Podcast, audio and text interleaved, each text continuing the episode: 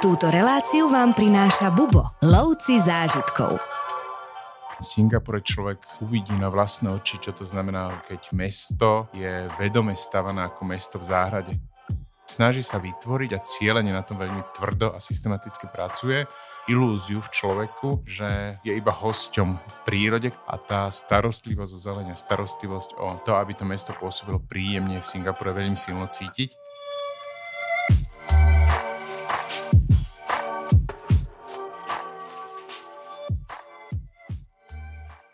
Pri predstavovaní môjho kolegu Joža Zelizniaka nikdy neviem, čím vlastne mám začať, pretože je to dlhoročný sprievodca, Bubo má na starosti okrem iného aj marketing a vo voľnom čase ešte aj prekladá zo severských jazykov. Minule som sa dozvedel dokonca, že si sa učil aj francúzsky. Vítaj Jožo. Ahoj. Koľko jazykov ty vlastne vieš? Tak ono, keď sa človek učí jazyky, tak pravdepodobne vie, že nikdy sa žiaden jazyk nenaučí naozaj poriadne, takže, ale dohovorím sa bez problémov po norsky, švédsky po anglicky, po nemecky. Zistím, že aj trochu po ukrajinsky, um, trochu po francúzsky, španielsky.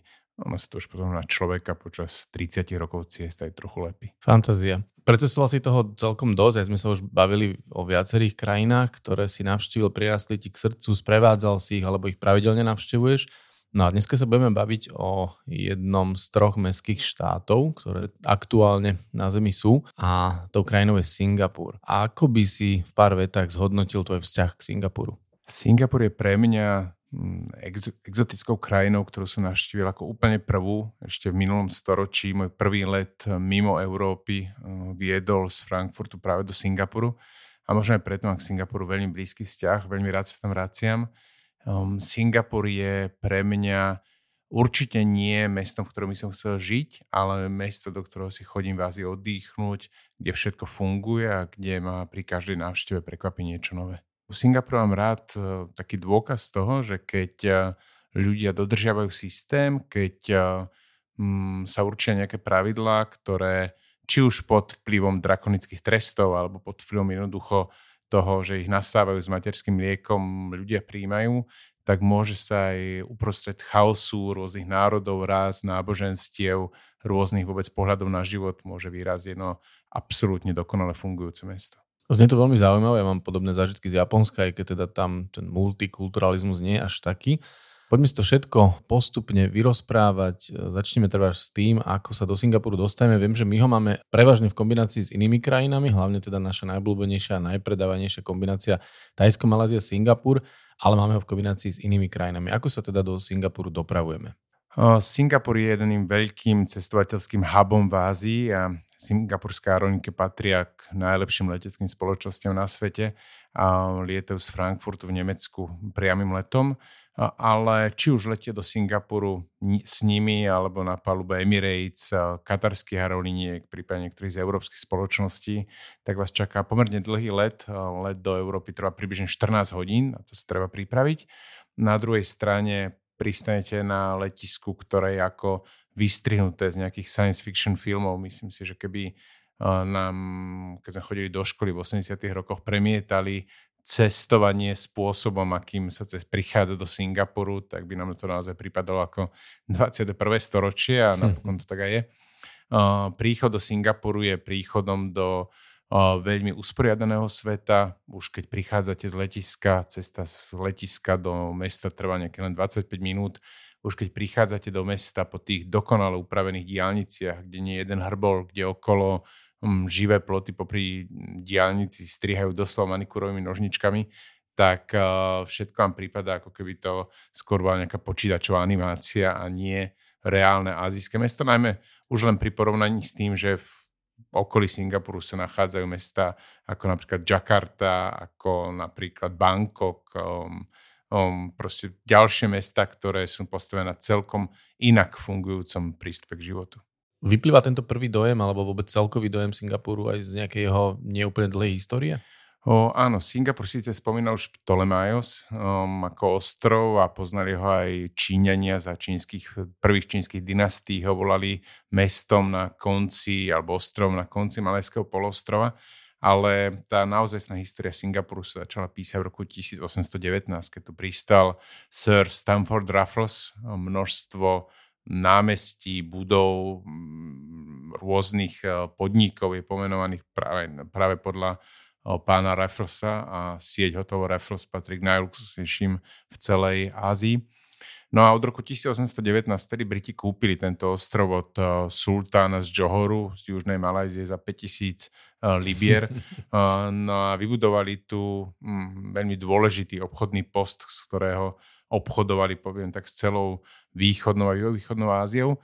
A Singapur sa začal rozvíjať ako, ako britská kolónia, ako dôležitý prístav.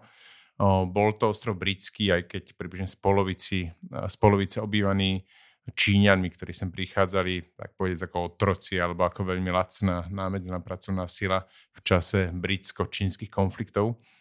Počas druhej svetovej vojny sa Briti z tejto zo Singapuru stiahli, respektíve vytlačili ich odtiaľ Japonci. V roku 1942 Singapur bol pod vládou Japoncov, ktorí, ak človek cestuje po Ázii, tak vie, že Japonci Číňanov nenávidia a Číňania túto, tak povedať, zradu, ten britský odchod z Singapuru Britom nikdy neodpustili a dá sa povedať, že Briti sa už nikdy na, na ostrov Singapur nevrátili. K nezávislosti Singapuru je taká milá pikoška, že v roku 1963 sa stal Singapur m, súčasťou novovzniknutej malajskej, malajského štátu, ale pre Malajcov bol ten Singapur príliš chudobný. Boli tam tie čínske, v tom čase vládol Mao Tse-tung, bola kultúrna revolúcia, jednoducho z Číny šlo všetko zlé a Malajci sa báli, že ten, ten extrémny maoizmus a chudobná Čína sa pretlačí do Malajzie a tak po dvoch rokoch Singapur doslova vyhodili e, zo svojej federácie. Singapur tak získal nezávislosť v roku 1965 a nastúpil na cestu obrovského ekonomického rozkvetu a dnes Malajci napriek veľkým pokrokom, ktoré tá krajina urobila, prichádzajú do Singapuru ako lacná pracovná sila.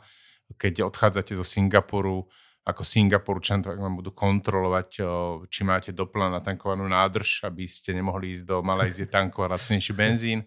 A jednoducho Malajzie je zrazu chudobný singapurský sused a to sa stalo v princípe počas jednej či dvoch generácií Singapurčanov. A hovorí to čosi aj o takom čínskom prístupe k životu a dá sa povedať, že Singapur je do veľkej miery splnením čínskeho sna, pretože čínska spoločnosť nestavia na tých, nazvime to, progresívnych slobodách, ale na poriadku, disciplíne, ochote tvrdo pracovať s cieľom, ktorý presahuje hranice jedného volebného obdobia.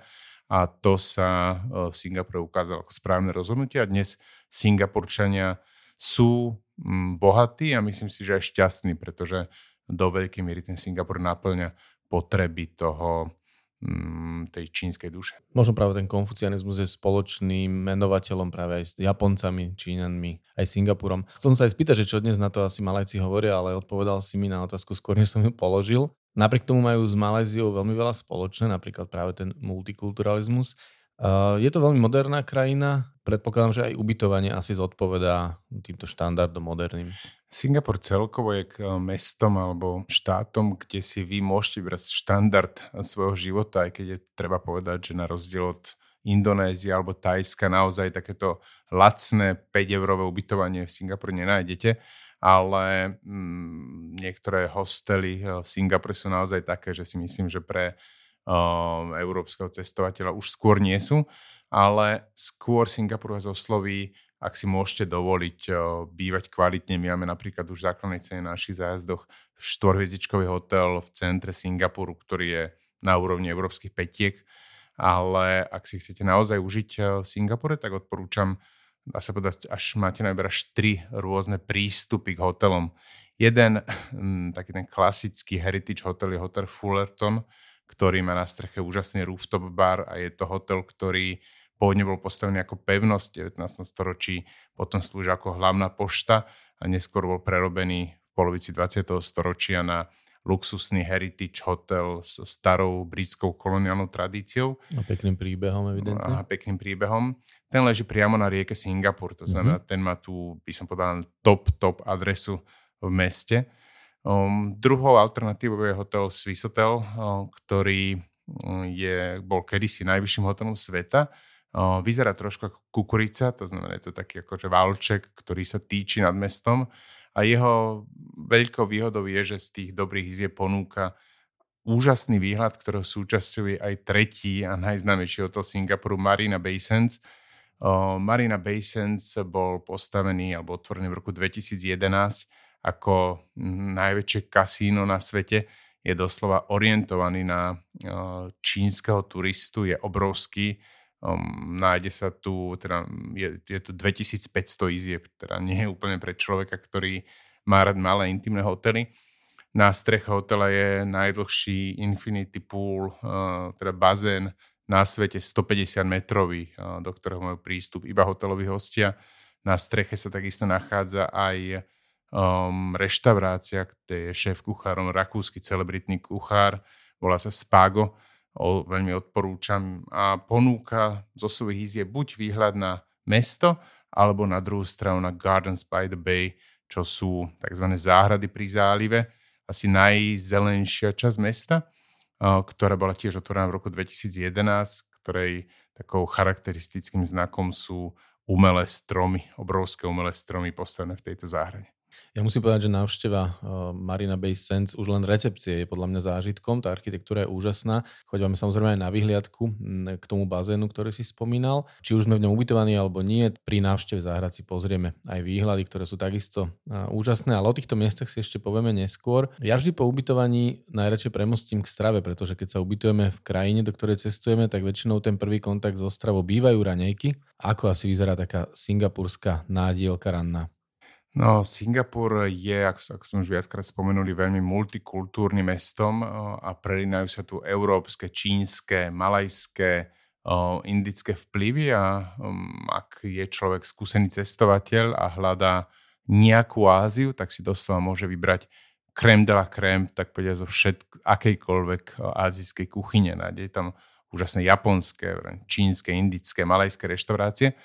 A tak vyzerajú potom aj raňajky, kde v hoteli sa prelínajú. Veľmi často v hoteloch nájdete rôzne kútiky, pretože tie hotely sú orientované na rôzne typy turistov a tak ako Indovia majú inú predstavu o raňajkách ako Číňania, inú ako Európania, tak si môžete vybrať, či budete z na raňajky hm, slepačí vývar, alebo placky so štiplavým kary, alebo dálom, alebo si dáte nejaké toasty s výborným mm, francúzským plesnivým sírom.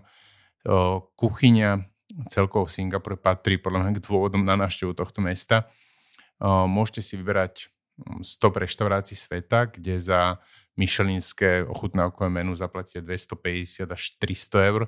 Môžete sa najesť, čo je veľmi typický spôsob um, singapurskej stravy, stánkoch na ulici, kde jedia domáci, ktoré nie sú stánky na ulici ako v Indii, že sa človek bojí, ako to dopadne, ale všetko je ultra čisté, robené priamo pred vami, mm, vôbec sa toho netreba báť. Alebo v Singapore sa nachádza aj jedna z najlacnejších, ak nie vôbec najlacnejšia myšelinská reštaurácia na svete, ktorá ponúka podľa myšelinských odborníkov najlepšie kuracie risotto. Zaplatíte za neho, myslím, že aktuálne asi 6 eur a môžete sa teda pochváliť doma, že ste jedli myšelinskej eh, reštaurácii.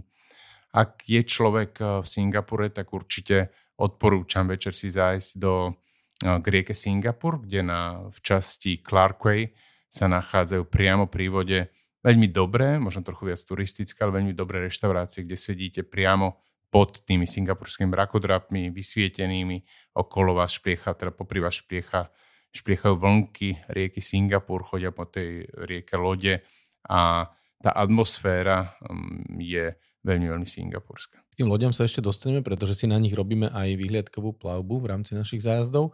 Je ešte niečo tradičné singapurské, čo by si nevynechal e, v rámci stravy? Čo sa týka stravy, možno ani nie, keďže to je naozaj taký univerzálny mix, ale unikátnym nápojom je Singapur Sling, čo je koktail, ktorý nájdeme aj v dobrých aj európskych či amerických baroch a ktorý bol vynajdený práve v hoteli Raffles v Singapure okolo roku 1910, možno 15. A je to mm, veľmi dobrý koktail postavený na džine, ananáse, cherry liquor, skôr do takého sladšieho. Uh-huh. Nie je to úplne ako margarita alebo tak, ale, ale je to nápoj, ktorý je veľmi typický pre Singapur, bol tu vynájdený a myslím si, že ho treba v Singapuru ochutnať. Čo podľa toho, čo hovoríš, si myslím, že aj vegetariáni, aj tí, čo pijú alkohol, nepijú alkohol, každý si tu asi nájde v tej gastronomii to svoje. Absolútne a práve tá, ten mix kuchyň o, vytvára to, prečo v Singapure chutí úplne každému. A verím, že chutiť bude aj plavba po rieke Singapur, ktorú si už načetol, pretože my chodívame tými loďami na tie plavby večer, pretože tie výhľady sú úžasné. A akú ešte dopravu, alebo teda môžeš spomenúť aj tieto lode, ale akú dopravu využívame v rámci Singapuru?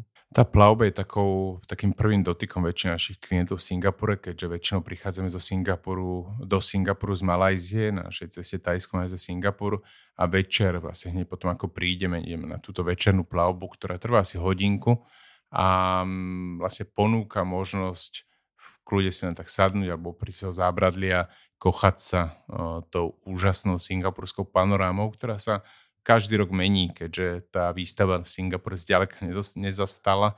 Nie je to mesto, ktoré by žilo zo svojej minulosti, skôr žije pre svoju budúcnosť a preto táto plavba je takým tým dobrým prvým dotykom s mestom. Singapur jazdí inak dokonale metro.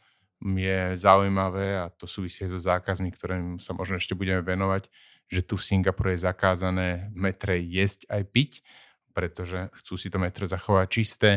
Um, práve singapurské metro bolo dôvodom, prečo v Singapure zakázali žuvať žuvačky, keďže um, sa stalo to, že párkrát sa dvere um, niekto zalepil tou žuvačkou a pokazil ten systém um, a mali kvôli tomu výpadky, tak um, namiesto nejakej snahy vysvetľovať singapurská vláda jednoducho žúvanie žuvačiek a vôbec dovoz žuvačiek do Singapuru zakázala. A naši sprievodcovia klienti by vedeli rozprávať o kontrolách na letisku, kedy treba vyžúvať všetky žuvačky predtým, než prejdeme cez hraničnú kontrolu. Ešte ďalšie veci v Singapure zakázané, napríklad elektronické cigarety. Paradoxne nie si cigarety v obmedzenom množstve nie je problém, ale všetky tie nahrážky cigariet, ktoré um, by človek skôr pokladal za prirodzené si zobrať uh, do Singapuru, dovážať, nesmiete. Um, a to je čosi, čo, na čo sa treba pripraviť, pretože melonská cigareta často pre mnohých fajčerov je spôsobom, akým si doplniť nikotín počas um, povedzme pobytu na letiskách. Otvoril si ďalšiu tému, ktorou je batožina a presne toto sú veci, ktoré sú na Singapure trochu špecifické, pretože presne ten prechod hranicami býva, nechcem povedať problematický, ale treba sa na neho pripraviť a jedno z vecí je teda, ako si spomenul, aj nebrať si žuvačky nebrať si, elektronické cigarety, čo ešte sú aké obmedzenia v rámci balenia sa do Singapuru? Ak prechádzate po zemi z Malajzie, tak môžete mať problém aj s dovozom alkoholu. To neplatí, ak v Singapure pristávate na letisku, vtedy ten, eh, to množstva sú také tie bežné, ako, na, ako je človek zvyknutý počas cestovania. Zakázané je dovážať čerstvo ovoci alebo zeleninu, ale takisto na to mm. sme zvyknutí. A z toho pohľadu myslím si, že práve tie žuvačky paradoxne sú takým najväčším problémom pre Slovákov, ktorí hm, sú zvyknutí žúvať. Čo ešte by si pri Batožine vyzdvihol, ako sa zbaliť do takejto destinácie, čo by si si určite zobral, čo by si si určite nezobral? Nezobral by som si žuvačky, ale treba vedieť, že v Singapure je, dá sa povedať, počas celého roka rovnaké počasie. Hm, môžete si byť istí, že keď cestujete do Singapuru, tak budete okolo 30 stupňov. Uh-huh. Pričom e, zároveň platí to, že e, kedykoľvek môže pršať. E, nachádzame sa len 135 km od rovníka na prvom stupni severnej zemepisnej šírky a, a to, to, ten, tie zrážky sú tu pomerne časté ktorýkoľvek mesiac roka. Viac prší počas našich zimných mesiacov od novembra do februára, možno marca, ale teda nejaký dážnik, myslím si, že je celkom fajn. Singapur je elegantné mesto, Um, tým, že je tu mix národností, tak eh, nie je problém chodiť povedzme aj v krátkých nohaviciach a tričku, ale určite počítajte s tým, že uh, si uh, vojdete do reštaurácie, kde budete chcieť vyzerať pekne, um, nech, ne, nebudete chcieť chodiť po meste v prši plášti, proste si, ste v jednom elegantnom um, e, svetovom meste a dlhé nohavice, lepšie topánky, pekná košela, prípadne aj sako, ak teda necestujete na dlhú cestu po Ázii, ale idete navštíviť Singapur, určite čosi, čo um, počas návštevy vy oceníte. Neznamená, že by vám to niekto dal najavo, ale Singapur je na takej vysokej úrovni, že sa takto pekne oblečení budete cítiť určite príjemne. Návšteva kvalitných reštaurácií by som povedal je taký, takou súčasťou našich zájazdov, samozrejme aj ochutnávanie tej miestnej gastronomie a k tomu vždy odporúčame aj nejaké slušné oblečenie, presne ako si povedal, aby sa človek cítil dobre a zapadol do toho prostredia. Ak by si človek zabudol takéto veci v modernej krajine, ako je Singapur, predpokladám, že si ich aj ľahko kúpi. Áno, ak nemáte veľkosť topánok 47, ako mám ja, tak uh, myslím si, že sa bez problémov Singapuru, Singapure zaudiete. Uh, ak chcete žiť ako Singapurčania, alebo ak chcete tráviť čas ako Singapurčania, ano. tak idete do shopping mallu. Číňania milujú nakupovať a Singapur je, ako som spomenul, čínskym snom. To znamená, vy môžete stráviť celé hodiny, um, celé desiatky hodín v Singapure bez toho, aby ste vyšli na ulicu a len sa podzemnými uh, podchodmi, lemovanými luxusnými obchodmi presúvate z jedného obchodného domu do druhého. Dá sa povedať, že akákoľvek nová stavba je spojená s obrovským shopping mallom, o, aké vznikajú v poslednom čase aj v Bratislave, no. ale Singapur je celé mesto, ktoré je prerastené doslova líniou shopping mallov. Trochu vám to pomôže v čase, keď povedzme napríklad prší a chcete sa niekam skryť, tak vtedy je dobré, je, máte sa kde ukryť. Teda upozorňujem vás na to, že sú často veľmi silno klimatizované a preto vlastne vždy je dobré mať niečo, o nejaký sveter alebo dlhé nohavice, pretože sa tak budete cítiť príjemne. A samozrejme sú tam všetky tie značky, ktoré poznáme aj z domu. To znamená nie je to nejaké výhodné nakupovanie, ne, netreba čakať nejaké iné ceny ako v Európe, ale ak si radi spríjemňujete dovolenku nakupovaním, tak Singapur je určite dobrou destináciou. Na čo by si si Batožine nechal miesto? Čo si si ty doniesol, keď si tam bol prvýkrát? No prvýkrát tá cesta začala v Singapure, ale potom išla cez celú Malajziu a Tajsko, to znamená pre mňa Singapur bol prvým dotykom a v tom čase sa nakupovali, to bolo teda ešte koncom 20. storočia, nakupovali v Ázii notebooky a, a vlastne tam často tie notebooky, ktoré tam boli pred tými už skoro 30 rokmi, tak v Európe a už vôbec nie na Slovensku sme o nich ani nechyrovali Takže tie, ten paradox je taká asi prvá vec, ktorú som z Singapuru doniesol, bol práve notebook, ktorý mi slúžil veľmi dlho. Dnes samozrejme už v tomto sa svet oveľa viac globalizoval a myslím si, že už ten rozdiel nie je taký ako kedysi, ale elektronika veľmi často je pre ľudí, ak ste nejaký uh, fanúšik, nadšenec moderných technológií, tak toto možno nie je úplne zlý typ. Ešte môžeme spomenúť prípadne nabíjanie našej elektroniky, keď už si ju spomenul. Singapur je, ako sme spomínali, bývalo britskou kolóniou, takže britské zástrčky, ktoré vám bez problémov si ich kúpite aj na mieste, ale ak nechcete strácať čas už priamo v Singapure, tak britská zástrčka do vašej batožiny patrí. Rady na cesty, prehliadky miest a originálne blogy z pera najcestovanejších Slovákov. Každý deň nový blog nájdeš v cestovateľskom denníku Bubo. Klikni na bubo.sk lomítko blog. O počasí si nám prezradil logicky aj pri téme batožiny, takže sa môžeme prípadne venovať, spomínal si nákupy, môžeme si niečo povedať o platbách, o miestnej mene a o finančnom systéme.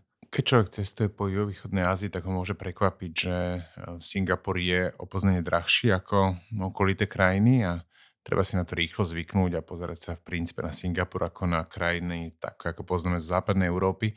V krajine sa platí singapurským dolárom, ktorý je v súčasnosti za jeden singapurský dolár zaplatiť okolo 70 eurocentov. Zaujímavé je to, že v Singapure sa dá platiť aj brunejským dolárom a na mm-hmm. Brunej za singapurským, že tieto dve meny sú jednak jednej. Sú to krajiny malé, veľmi bohaté a rozumejú si ešte pred tým, um, pred osamostatním Singapuru bola takáto menová únia aj medzi Malajziou, Singapurom a Brunejom. Následne už zo spomínaných príčin sa Malajzia so Singapurom pohádali, ale Singapur s Brunejom zostal v takomto vzťahu. Inak samozrejme, tak ako dnes vo všetkých moderných mestách, môžete sa meniť peniaze, niekedy sa vám zídu a zíde aj hotovosť, ale v princípe za akékoľvek položky budete v Singapure môcť platiť aj platobnou kartou. Niečo mi hovorí, že takáto moderná, čistá krajina bude pravdepodobne aj bezpečná. Ako to vyzerá s bezpečnosťou? Singapur samozrejme bezpečný je, ale pozor si treba dávať na veci, ktoré sú v Singapure zakázané, ktoré povedzme u nás zakázané nie sú alebo sú nejakým spôsobom tolerované. Tak už sme spomínali žuvačky a pomerne známe je v Singapure aj to, že človek za zahodenie papierika na zem alebo zahodenie nejakej smeti na zem cigaretového ohorku a podobne sú v Singapure veľké pokuty. Na to si treba dávať pozor. pokutované a veľmi prísne je aj prechádzanie na červenú alebo prechádzanie mimo prechodu na miesta, kde ten blízkosti ten prechod je. Z takých tých možno pikošiek spomeniem to, že je zakázané obnažovať sa nielen na verejnosti, čo je ešte také normálne, ale máte zakázané chodiť nahý aj doma a ak vás náhodou sused uvidí cez okno alebo v hotelovej izbe cez okno, ako vychádzate zo sprchy a idete sa obliec, tak eh, môžete zaplatiť pokutu až 2000 singapurských dolárov. Ja. Tých zákazov je veľa, veľa z nich sú, je takých, eh, by som povedal, že že bežných, um, taký, že normálny človek to nerobí. Grafity sú zakázané, samozrejme drogy sú zakázané, zakázané napríklad aj fajčenie šíše, ktorú ale mm-hmm. predpokladám si do Singapuru zo sebou nezoberiete, ale nenájdete vodnú fajku v Singapure. Uh, tých zákazov je pomerne veľa, ale uh, platí v princípe, že um, Singapur je úplne bezpečnou krajinou uh, a jediné, čo sa môže stať, je, že ak sa vy nebudete správať dostatočne slušne, tak zaplatíte za to pokutu. Hádzanie odpadkov by som pokutoval aj u nás, s tým absolútne súhlasím. S tým prechádzaním na červenú už menej, lebo ja som skôr taký, že keď vidím, že nič nejde, tak prebehnem ale teda šokoval si ma s tou náhotou vo vlastnej domácnosti. Platí to aj pri hotelových izbách? No, platí to v princípe pri hotelovej izbe. To znamená, ako normálne človek uh, nemá dôvod sa pretrčať na v okne, ale naozaj akože minimálne na papieri uh, je to, že ani zo sprchy, keď človek vychádza, tak by mal dať pozor, aby mal buď zastreté, alebo aby oproti nemu neboli susedia, ktorí môžu byť príliš aktívni a nahlásiť o polícii. A špehovanie suseda cez okno nie je trestné?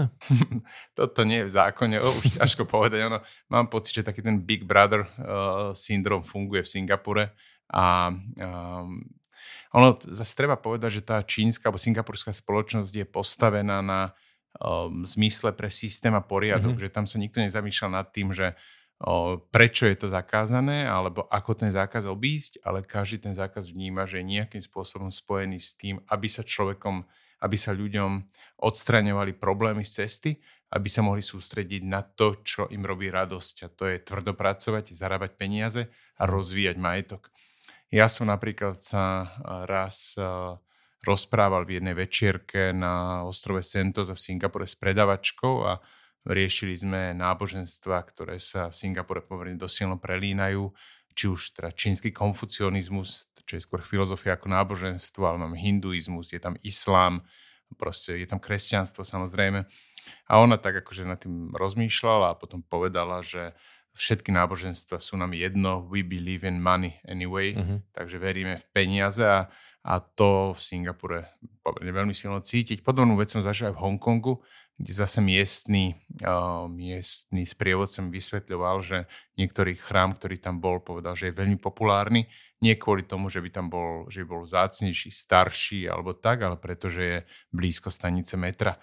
Takže to, ten prístup k spiritualite je často v tých, tej čínskej spoločnosti na jednej strane oveľa filozofickejší ako povedzme naše kresťanstvo, ale zároveň oveľa praktickejší, že keď človek ide do chrámu, tak väčšinou preto, aby si buď niečo vyveštil, aby zapálil sviečky, lebo verí, že mu to nejakým spôsobom pomôže, ale hlavne to vybavil rýchlo a okamžite sa mohol vrátiť späť do toho svojho biznis života. A spomínaš chrámy, patria chrámy medzi miesta, ktoré navštevujeme, alebo nejaké kostoly, alebo nejaké pamiatky?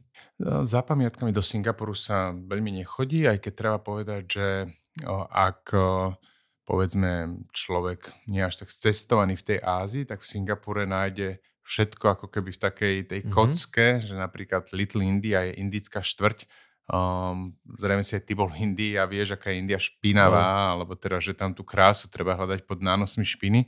A Little India v Singapure je určite najčistejšia indická štvrť mm-hmm. na mhm. svete. Uh, je tam hinduistický chrám, ktorý je čistý a kde človek si skoro ako v skanzene môže nazrieť do toho, že ako hinduistický chrám vyzerá, akurát je živý, teda chodia tam miestni indovia.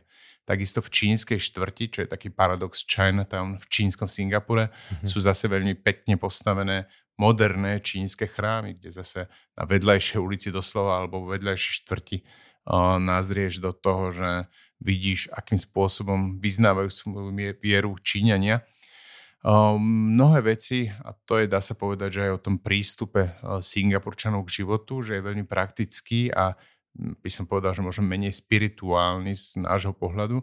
že napríklad bývalý významný alebo hlavný kresťanský kláštor v centre Singapuru bol dnes prerobený na zábavnú štvrť. Hm.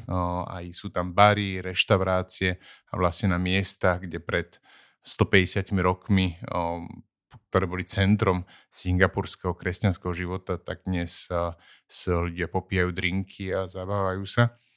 Takisto aj um, niekdajšie také na, dve hlavné historické budovy v Singapure, čo je bývalá radnica a najvyšší súd, ktoré sú postavené v takomto londýnskom o anglickom štýle, tak boli prerobené na galérie a dnes slúžia ako galérie. Mm-hmm. To znamená, nie je problém, už som to spomínal aj pri tom hoteli Fullerton, kde z bývalej pošty vznikol hotel, z kláštora vznikne zábavné centrum, z radnice vznikne zase galéria. Proste nebúra sa, ale tie veci sa znovu využívajú pre to, čo v danej chvíli mesto potrebuje. Už som spomínal, že ten Singapur je pomerne, teda veľmi husto osídlené mesto alebo husto osídlený ostrov a Singapur nemá veľký priestor na to, aby sa rozrastal, na rozdiel napríklad od Riádu v Saudskej Arábii alebo Džidi, kde môžu stavať do, nevidím, Káhyry alebo Káhyry, alebo Dubaje a tak ďalej. A Singapur vlastne jedinú šancu, čo má, je buď využívať existujúce veci, mm-hmm. alebo rásť do mora. Singapur za posledných, myslím, 50 rokov o štvrtinu zväčšil svoju rozlohu, pretože aj všetky tie Marina Basins, Gardens by the Bay, všetko je postavené na niekdajšom mori, ano. na pôde získanej z mora a takýmto spôsobom sa vlastne tá plocha využíva.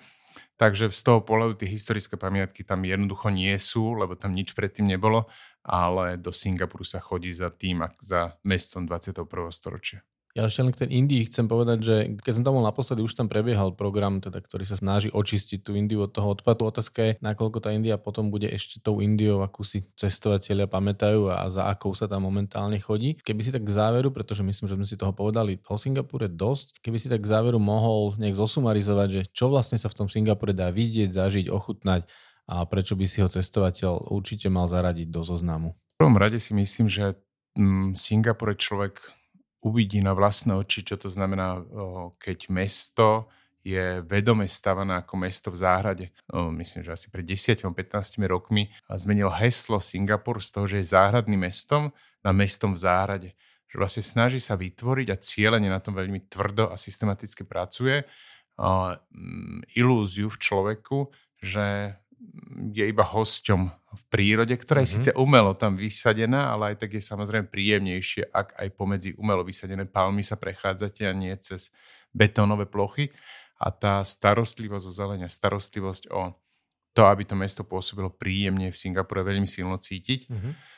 Určite treba ísť za modernou architektúrou, Singapurčania, povedzme možno na rozdiel od Dubaja alebo na rozdiel od niektorých tých krajín Perského zálivu, ako keby nestávali len s cieľom ohúriť svet, ale naozaj s cieľom, že ich to baví. Ja mám taký pocit, že tie, tie moderné stavby, ktorých je teraz v Singapure požehnanie, sú takou ako keby ukážkou takej, že máme peniaze a chceme stavať zaujímavo. Nie, že chceme ohúriť svet, a nielen Marina Bay Sands, ktorý je samozrejme asi najznámejšou eh, stavbou moderného Singapuru, ale aj množstvo ďalších eh, budov aj v širšom centre sú naozaj také, že keď sa pristavíte a zamyslíte sa nad tým, ako by táto stavba vyzerala um, povedzme v Bratislave alebo v nejakom európskom meste, tak bola absolútne ikonická a v tom Singapure je len jednou z mnohých a často sú to obytné domy, v ktorých bývajú ľudia, len bývajú v dome, ktorý je na pohľad veľmi zaujímavý. Určite Singapur extrémne zaujímavý ako taká, taký extrakt celej Ázie, kde sa človek pohybuje vo veľmi exotickej, ale zároveň veľmi príjemnej atmosfére. Plynule prechádza z Číny do Indie, stretáva sa s islámom, s európskymi vplyvmi, s japonskými vplyvmi. Jeden večer môže sedieť vo futbalovom bare, ktorý kde sa pozera z panorámov Singapuru na zápas britskej, anglickej Premier League hneď na druhý večer je v hinduistickom chráme, ktorý na nejakých hinduistických modlitbách. To znamená, tie, ten mix a toto všetko robí zo Singapuru pre mňa jedno, možno nie mesto na život pre bežného Slováka. Veľmi často sa človek snaží na to pozerať našimi očami, že tu by som nechcel žiť. to ale Číňa nechcú, aby ste tam žili. Ale zároveň je to extrémne zaujímavé mesto na návštevu, lebo uvidíte tam na vlastné oči, že keď systém, keď sa, mes, keď sa ľudia spoja a príjmu systém za svoj, tak urobia mesto, ktoré mnohých ohľadoch ide príkladom celému svetu. Ja by som ešte dodal ako formulový fanúšik, že ja by som si na návštevu vybral asi týždeň, v ktorom sa konajú aj preteky Formule 1, pretože sú veľmi špecifické, jazdí sa to po s umelým osvetlením, bola to myslím, že prvá veľká cena, alebo teda prvý organizátor pretekov, ktorý takto umelo nasvietil trať. A, to, a, a samozrejme, keď vidíš Formulu 1, tak veľmi často na tých záberoch vidno o, to známe, také to ruské kolo, o, ktoré je 165 metrov vysoké, ktoré je ikonickou stavbou a z ktorej je krásny pohľad na Singapur. A keď si spomínal nočnú Formulu 1, tak v Singapuru sa koná aj nočný maratón, čo zase pre mňa ako bežca je veľkým lákadlom. A um, je nočný samozrejme hlavne kvôli uh, počasiu, ktoré teda mm-hmm. bežcom veľmi počas dňa nepraje, ale zároveň bežať pomedzi tie mrakodrapy singapurské za nočného osvetlenia v tej veľmi prajenej atmosfére tiež super zážitok. Ja som chcel presne toto povedať, že keď sledujem teda tú veľkú cenu každý rok, tak tie zábery letecké, alebo teda tie vrtulníkové zábery na tú tráď a na to okolie sú fantastické. To celé nasvietené a moderné a krásne. Takže aj toto je zážitok, ktorý ja by som si doprial. A ten záver práve patrí k Singapuru aj na našich zájazdoch. Presne tam aj končívame našu cestu juhovýchodnou Áziou, teda pokiaľ sa bavíme o, hlavne o našej najblúbenejšej kombinácii Tajsko, Malázia, Singapur. Jožo, ďakujem za opäť raz super rozprávanie a hneď ako vypneme mikrofóny, tak si s tebou dohodnem, o akej krajine sa budeme baviť na budúce. Ďakujem pekne. Ďakujem.